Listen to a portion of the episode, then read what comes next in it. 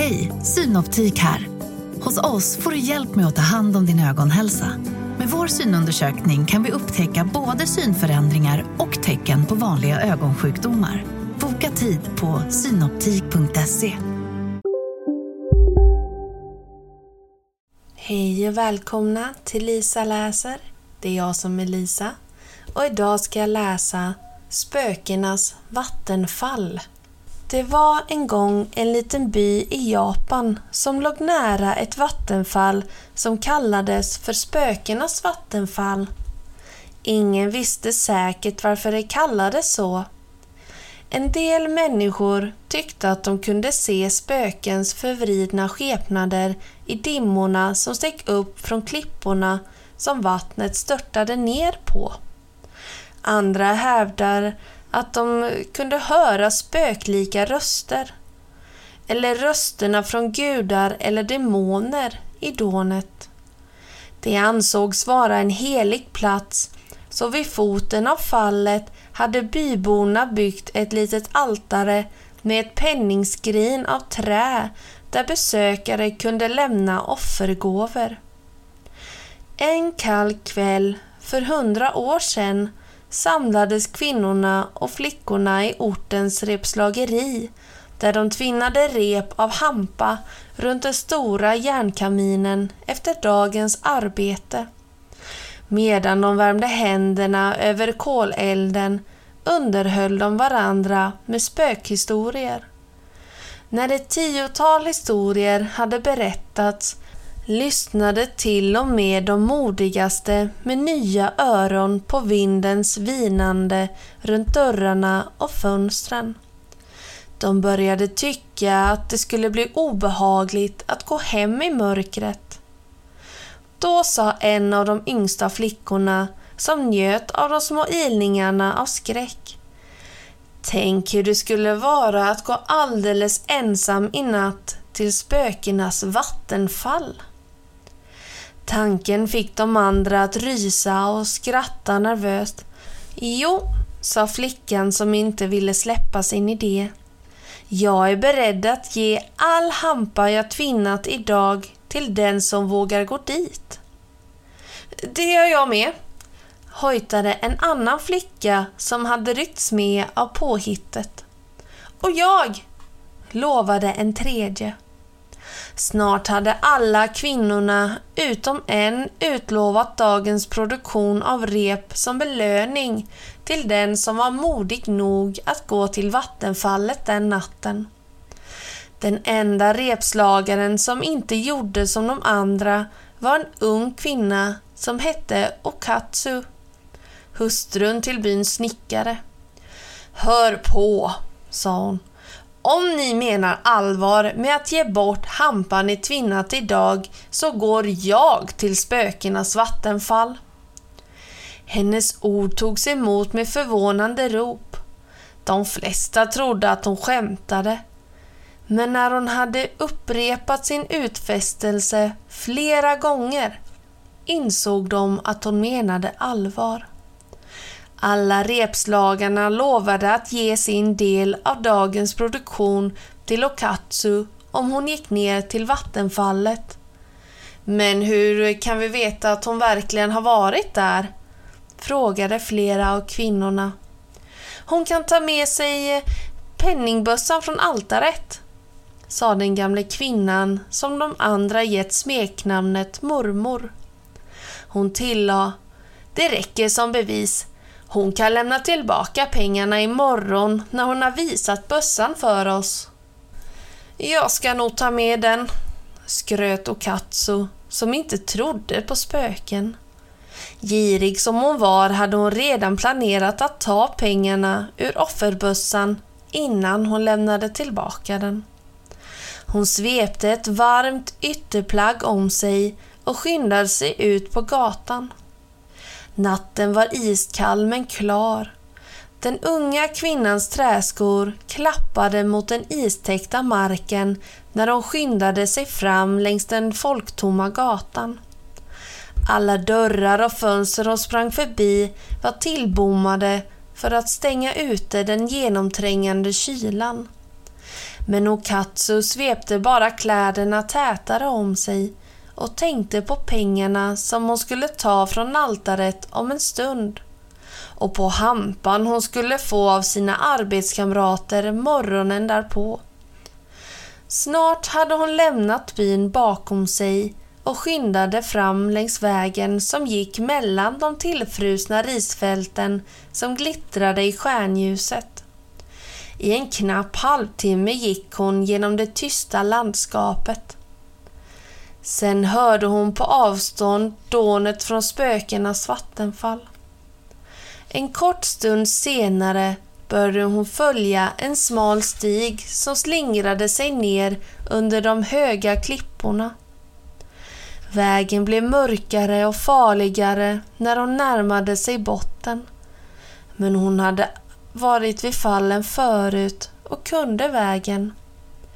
Dånet från vattnet blev högre och högre.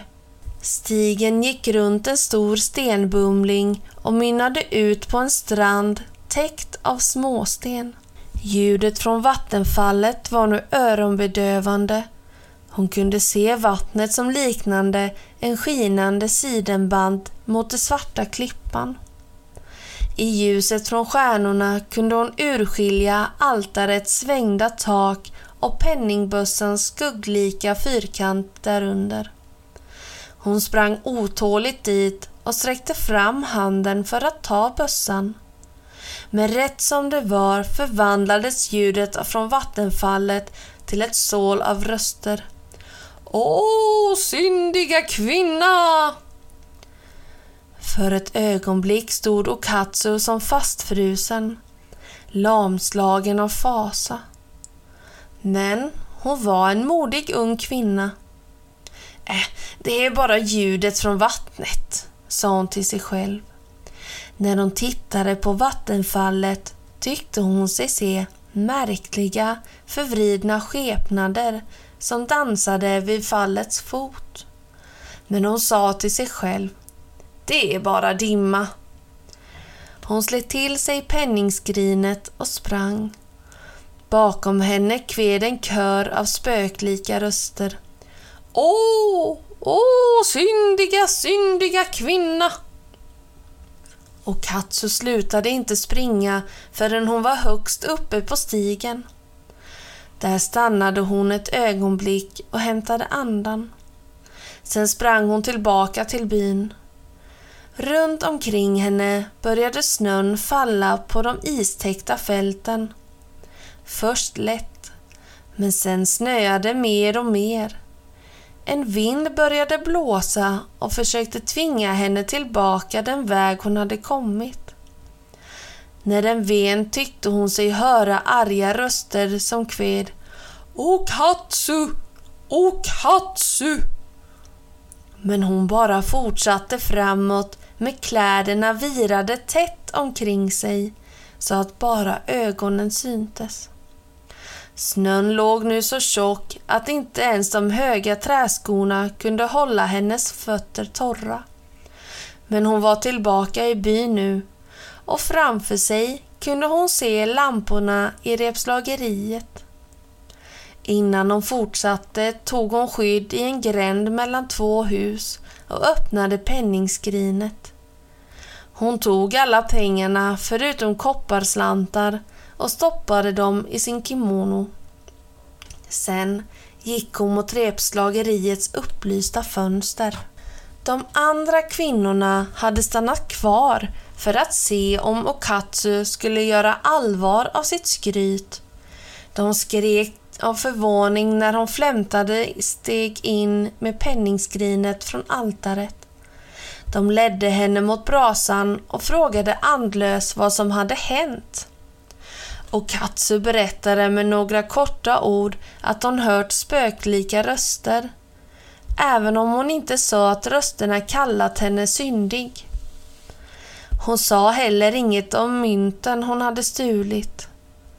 När kvinnan som kallades mormor öppnade bössan och såg att det bara låg några kopparslantar på botten var Okatsu den som mest högljutt klagade på hur snåla människor var som lämnade sådana futtiga offergåvor vid ett altare. Så modig du är, Okatsu, sa den unga kvinnan vars utmaning satte igång det hela. Du har verkligen gjort dig förtjänt av hampan som vi lovade dig. Alla andra höll med och de gav utan prut dagens produktion till Okatsu. Sedan skyndade de sig hem. När hon blev ensam tog Okatsu fram mynten hon stulit ur kimonon för att räkna dem i det röda skenet från brasan. Men offerskrinet som stod på golvet bredvid henne började plötsligt vagga från sida till sida. Åh, vad är det här? skrek den bestörta unga kvinnan. Som om bössan svarade henne flög plötsligt locket upp och en vit, ångliknande dimma steg upp ifrån den. Ukatsu såg skräckslagen på när dimman antog sällsamma former och förvandlades till en ylande svärm av spöken. Kropparna drogs ut till en otrolig längd. Benen krympte ihop till ingenting. Halsarna var långa och vridna som ormar. De långa armarna sträcktes ut och grep efter Okatsu med tunna, bleka fingrar. De virvlade runt, runt den vettskrämda kvinnan likt ett fasansfullt malström och kött. Syndiga kvinna! Syndiga kvinna! Okatsu trodde att hon skulle svimma. Hon föll ner på knä och bönföll spökena att lämna henne i fred. Då slogs hon av en tanke. Hon tog mynten som hon fortfarande höll i handen och lade tillbaka dem i offerskrinet. När alla pengarna var på plats rann spökena ner i bössan som ett vattenfall. Locket stängdes med en smäll. Och Katsu satte snabbt på sig sina varma ytterkläder och skyndade sig tillbaka till altaret med bössan. Hon ställde den och lovade andarna alla pengar hon skulle få för hampan som hon vunnit i samband med den respektlösa handlingen. Hon gjorde så redan nästa morgon och hon blev aldrig hemsökt av spökena igen.